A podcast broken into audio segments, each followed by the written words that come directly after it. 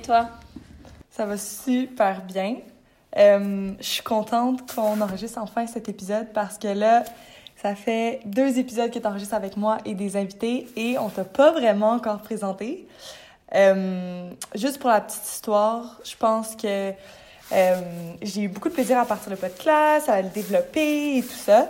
Mais j'ai réalisé que dans la vie, j'aime mieux travailler en équipe, j'aime mieux travailler à deux. Euh, puis j'ai comme besoin de ça pour me pousser puis faire avancer les choses euh, un peu plus rapidement. Et quand je cherchais, je me, je me suis demandé avec qui je voudrais faire cette aventure-là. Je me suis dit, ben, clairement, la personne qui m'a initiée au féminisme. Donc euh, voilà, Elissa, tu veux te présenter? Ben oui. J'étudie en sciences politiques et études féministes à Concordia. Euh, je finis mon euh, bac en ce moment, puis euh, j'embarque pour ma maîtrise en septembre. moi, je me spécifie en philosophie politique ou théorie politique. Plus c'est moins de la philosophie, plus de la théorie. et surtout dans quelque chose de vraiment spécifique pour rien, sur Machiavel et le féminisme. C'est quelque chose de vraiment random quand tu penses comme... Et c'est pour ça que pour moi, ça m'intéresse autant. Puis je pense que c'est pour ça que ça intéresse autant mes professeurs parce que j'étudie mm comment est-ce que Machiavel peut aider le féminisme. Puis ça, c'est vraiment quelque chose hors du commun, en tout cas. Puis, euh, non, c'est ça. Je pense que mon intérêt pour le féminisme, à part le fait que je suis une femme, ça vient beaucoup de mes... Euh, en fait, un, une, une professeure et un autre professeur au secondaire qui m'ont introduit à mm-hmm. ça. Puis depuis, ben, j'ai comme... J'ai pas voulu lâcher la chose. C'est vrai que ça fait tellement longtemps que t'es allumé par rapport à ça, puis tu y penses, puis tu l'as réalisé. Tu dirais que c'est début de secondaire environ? Euh, non, je dirais fin de mon secondaire, définitivement. Euh, j'avais deux professeurs. Une professeure euh, en secondaire 4, Madame Douchin, à la Villa Sainte-Marceline. Puis elle m'avait, elle nous avait introduit au féminisme à, la classe, puis elle nous en parlait. Puis c'était une prof de français. Et puis vraiment, c'était pas dans le curriculum si elle était très féministe. Puis elle s'était rendue compte que notre génération, ben, c'était avant. Veux dire, la génération, on va dire, euh, des adolescents aujourd'hui sont beaucoup plus au courant, puis sont beaucoup plus politisés que nous, on l'était avant. Puis c'était vraiment mhm. moins, genre, populaire et mainstream d'être politique et vraiment intéressé par ça quand nous, on était au secondaire. Puis cette professeure-là, je pense qu'elle s'en est rendue compte donc, elle nous en parlait beaucoup à chaque cours. Puis, on va dire, on lisait des livres qui étaient, euh, ou euh, certains textes qui étaient demandés par le ministère. Puis, oui, elle les, euh, elle les, elle nous les apprenait de la manière qu'il fallait, ben, qui était demandé par le ministère. Puis ensuite, elle était comme, bon, voici ce qui est pas correct avec ça. Puis elle nous faisait vraiment, comme, elle déconstruisait le tout. Puis elle nous a vraiment donné une nouvelle perspective par rapport à comment est-ce qu'on regarde le monde. Puis si une école, on était juste des filles au secondaire. Puis comme, si une école juste de filles, avec juste des filles, ils se rendaient même pas compte de la réalité dans laquelle on était en train de vivre, puis de se développer mhm. pour devenir des femmes, ben, il fallait vraiment que quelqu'un le fasse. Puis elle, ben, je, je serais infiniment toujours reconnaissante envers elle, parce que c'est vraiment ça que j'étais comme, oh mon Dieu, comment ça, j'ai pas vu ça avant. C'est tellement intéressant parce que, pour la petite histoire, moi, c'est exactement le déclic que j'ai eu avec toi c'est tu m'as fait réaliser que moi-même, j'étais comment dire, je ne voyais pas la société, je ne voyais pas mes actions, mes décisions ou toute réalité autour de moi en lien avec la condition féminine, même si j'étais une femme. C'est pas quelque chose par rapport à laquelle j'étais sensibilisée. Puis, pour la petite histoire, on a voyagé, je pense, trois mois en Asie ensemble. Et à un moment donné, on a fait un hike. On s'en allait au Laos. Ouais, on était au Laos, au milieu de nulle part. On faisait un hike, puis on parlait de comme nos rêves, puis de ce qu'on voulait faire dans dix ans, puis on parlait de notre vie, puis tout ça. Puis tu sais comment euh, je veux voyager, puis je veux travailler, puis étudier à l'international, vivre à l'international. Puis j'en avais parlé, puis j'avais dit quelque chose, je pense, comme euh, Ouais, moi... Euh, je triperais vraiment si mon chum il travaille à l'international, puis euh, je serais full prête à le suivre n'importe où, genre j'aimerais vraiment ça. Puis je me rappelle, tu étais devant moi, tu marchais devant moi, puis tu t'étais retourné, tu m'avais regardé, tu as fait là, là, tu vas comprendre tout de suite qu'il y a autant de chances que ça soit toi qui travailles à l'international et c'est ton chum qui te suive que l'inverse. Puis t'avais continué à marcher. Puis c'était juste plein de petits trucs comme ça pendant le voyage qui m'avaient fait réaliser, wow, genre je suis la personne qui m'arrêtait dans la vie par mes pensées et par la vision que j'avais de la femme, du couple, de la société en général. Oh my god, tu me racontes ça, puis c'est fou. Genre, je m'en rappelle même pas. mais tellement bien. Mais c'est touchant de savoir que comme petit commentaire que la plupart du temps font chier tout le monde, pardon mon langage, mais que en général le monde c'est comme ok ça on comprend, t'es féministe. Puis ben moi ça, ça, ça me touche puis ça me rend vraiment heureuse de comprendre que ces commentaires là en fait ils ont l'effet désiré. Puis que mais oui, tellement. Tellement, euh, puis je trouve que c'est pour ça, moi, c'était vraiment important que tu t'ajoutes à ce podcast-là aussi, pour que tu rajoutes cette touche-là. Puis aussi que, on va l'expliquer peut-être un peu plus tantôt, mais qu'on veut rentrer un peu un côté un peu plus casual au podcast. Et c'est un peu nous qui jase comme on jase des soirées un vendredi soir avec un verre de vin, de notre vision de si détails féministes ou qu'on veut tout simplement aborder. Euh, puis je trouve que c'est tellement pertinent parce que si on peut réveiller trois filles, quatre filles, cinq filles, comme toi tu m'as réveillé à ce moment-là, moi ça a changé complètement ma vision de mes choix puis la direction que je devais prendre après ça, je me suis dit, OK, il faut que je travaille vraiment fort parce que c'est moi qui s'en vais à l'international par moi-même. Oh my God, ouais. Non, mais moi, ça fait vraiment plaisir à savoir. Puis, euh, Mais c'est ça, cette prise de conscience-là, je pense que c'est une fois que tu. Genre, une fois que tu le vois, tu peux pas. Une fois que tu l'as su, puis que tu t'en rends compte, tu peux pas l'ignorer. Puis c'est vraiment quelque chose que, même si tu essaies de l'ignorer, ça va toujours te revenir dans la face parce que c'est une réalisation qui est vraiment percutante à un tel point que ça vraiment, ça te change. Puis comme, OK voici là où je me place dans le monde, voici où le reste du monde se place euh, par rapport à moi. Puis si j'ignore ça, je vais rien faire, puis je vais juste je, je, vais pas pouvoir me développer comme je suis, puis je vais laisser un système qui a été construit pour m'opprimer gagner. C'est vraiment ça. Je sais pas si tu vas être d'accord avec moi, mais à un certain point, juste pour cet aspect-là, de au moins ne pas laisser l'externe nous affecter, c'est un peu notre responsabilité personnel. je pense qu'on n'a pas nécessairement une. C'est pas toute femme a une responsabilité de le crier sur tous les toits, d'en parler énormément, de de faire bouger les choses puis essayer de faire comprendre le monde autour de soi. Mais je pense que tout le monde a sa responsabilité envers elle de se respecter là-dedans puis de comprendre les biais que nous-mêmes on a qui nous ralentit euh, sans vouloir. Euh, on parlait beaucoup de biais inconscients dans le dernier épisode avec euh, Sonia, mais c'est la même affaire avec, euh, les, femmes. C'est exactement la même chose. Puis moi, c'est vraiment quelque chose qui me, qui me fascine. Puis je pense que c'est pour ça d'en parler. C'est important d'en parler. Ta partie de toi qui est féministe, c'est quelque chose qui se développe. Fait que moi, je m'en rends compte, puis je me rendais compte que des fois, on va dire quand j'étais au cégep ou au secondaire, je tenais des propos où j'avais des opinions qui étaient vraiment anti-féministes. Puis cette prise de conscience-là qui sert à, comme tu dis, c'est un travail à faire sur soi-même, c'est une prise de confiance, puis c'est un travail qui commence envers toi-même. C'est, OK, d'où viennent ces idées-là et comment est-ce que je peux m'aider moi-même à me débarrasser puis à me nettoyer de genre du patriarcat un peu? ouais, 100%. Puis ça, on, on pourra revenir dans d'autres épisodes et tout, mais tantôt tu parlais de à quel point c'était comme trendy par rapport à ta prof là, qui avait réalisé que c'était plus vraiment trendy, genre être euh, impliqué politiquement ou de genre être impliqué socialement, d'avoir des points de vue. Mais je sais pas pour toi, mais je trouve que de nos jours, c'est un peu par phase. Genre l'été passé, c'était vraiment vu comme important et cool d'être politisé, d'avoir des opinions, de défendre des points. Puis dans les six derniers mois, ça s'est comme vraiment calmé. Je pense qu'on le voit à travers les réseaux sociaux aussi. Puis je trouve ça vraiment intéressant de voir notre génération, comment il y a comme un... Peut-être euh, c'est une fatigue aussi de, de, de, des implications puis de, des débats politiques un peu. Ouais, non, je suis complètement d'accord. Puis c'est ça, c'est parce que c'est comme des, des vagues. Puis c'est dommage parce que la politique, puis c'est la vie du monde. Puis en général, ben, comme tu dis, euh, les vagues d'attention qu'une certaine cause va recevoir dans les réseaux sociaux, ça va vraiment être aux deux semaines, c'est mhm. dommage parce qu'à partir d'un moment, il y a beaucoup de monde qui le font, genre c'est vraiment performatif, que c'est vraiment comme la facette. Puis c'est vraiment juste comme du.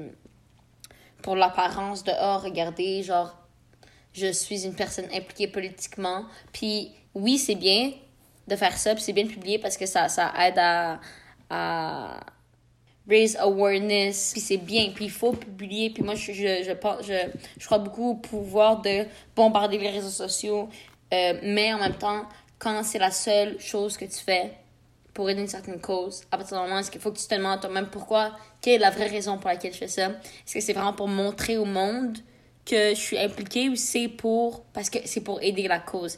Puis si c'est pour aider la cause, est-ce que c'est la seule chose que je fais? Si oui, Ouais. pose-toi des questions.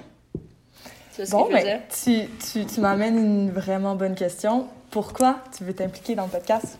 Honnêtement, pour moi, je trouve ça un vraiment, vraiment beau projet. Puis, c'est exactement ça. C'est parce que c'est un podcast qui a pour, euh, pour but d'aider les personnes qui n'ont pas le temps comme moi de faire, de, de dédier toute leur vie à une cause ou à un féministe, leurs études, à comprendre des concepts. Puis c'est comme ça. Puis moi, Ouais. c'est comme ça, on va dire que je pourrais rendre mon bac à l'utile et qui pourrait aider une, la certaine cause, c'est en rendant les, euh, mes cours puis toutes mes connaissances que j'ai appris beaucoup plus accessibles. Puis euh, dans des épisodes où le monde, ben, ils peuvent aller prendre leur marche, marcher leur chien, aller à l'école, l'é- l'écouter, puis des concepts qui n'ont pas besoin justement de devoir, en revenant du travail, faire une heure de recherche, quelque chose du genre. Puis je trouve que c'est vraiment un bon podcast avec une vraiment bonne, euh, vraiment bonne cause, puis vraiment un bon, comme, une bonne essence en elle-même. Parce que c'est ça, surtout, il y a beaucoup, beaucoup d'activisme qui est vraiment pas accessible à tout le monde. Puis là, ça crée une espèce de hiérarchie de Ah, ben moi, je m'y connais, puis pas toi. Mais sans nécessairement. Mais la personne qui dit Ah, mais moi, je m'y connais beaucoup plus que toi, en général, ils font pas le travail de se rendre compte pourquoi eux, ils ont le privilège de se connaître. Pas nécessairement à cause de leur expérience, mais aussi parce que moi, du temps et de l'argent et ma vie est dédiée à ça. Fait que c'est vraiment ça. C'est pour ça que moi, j'ai voulu. euh, quand tu m'as demandé de joindre le podcast, j'étais comme bien sûr, bien sûr. Cool. Je suis tellement contente. Puis quand on y pense, c'est un peu ça, la job et l'utilité, si on veut. J'aime pas trop le mot, mais des personnes en recherche, c'est de venir comprendre tellement de principes, tellement d'études, puis après ça, aller les transférer simplement à la population euh, pour rendre un service, puis partager qu'est-ce qu'ils apprennent, puis leur savoir, tu sais. Fait que peut-être que ça pourrait être vraiment intéressant pour transférer tes études. Toi, tout ce que tu apprends, ben, le transférer à, au commun des mortels, C'est exactement ça. C'est exactement ça que je veux faire. Ouais. Puis aussi, même dans le, genre, le monde académique, il y a une certaine hiérarchie de comme, ah, mais si tu utilises du langage beaucoup plus sophistiqué, tu as l'air plus smart, donc ouais. euh, tu as plus de chances d'avoir un nom, d'être publié. Moi, toute cette, cette, euh, cette culture de genre euh, du.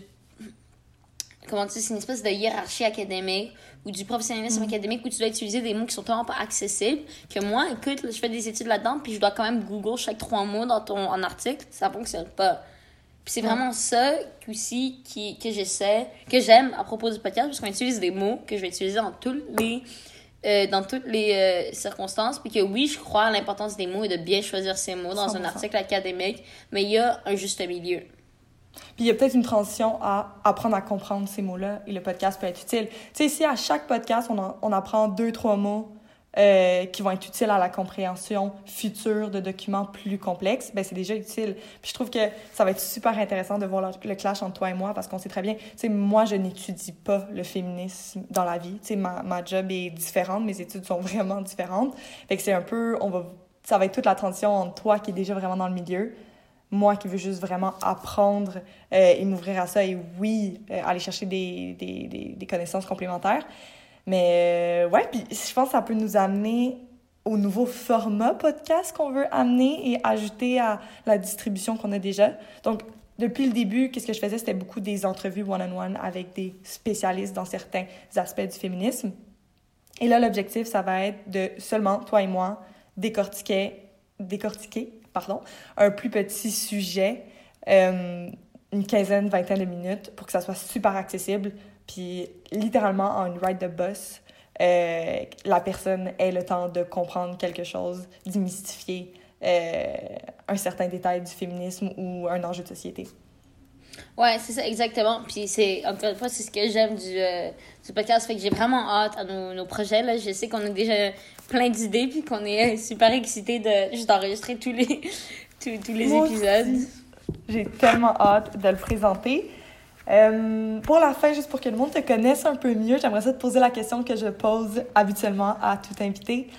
Euh, Est-ce que tu aurais des lectures, podcasts, ça peut être des recherches de base qui seraient utiles euh, à lire et à comprendre pour avoir un peu plus des bases féministes ou autres? Oui, donc définitivement. Je vais donner plusieurs différentes sortes parce que je sais que, on va dire, si quelqu'un est plus intéressant en théorie, bon, on va dire déjà la base, euh, puis moi, c'était mon, mon introduction au féminisme. À 16 ans, j'ai lu, euh, euh, puis je, à chaque fois que je le relis, à chaque année presque, je, je comprends quelque chose de différent. C'est Le deuxième sexe de Simone de Beauvoir.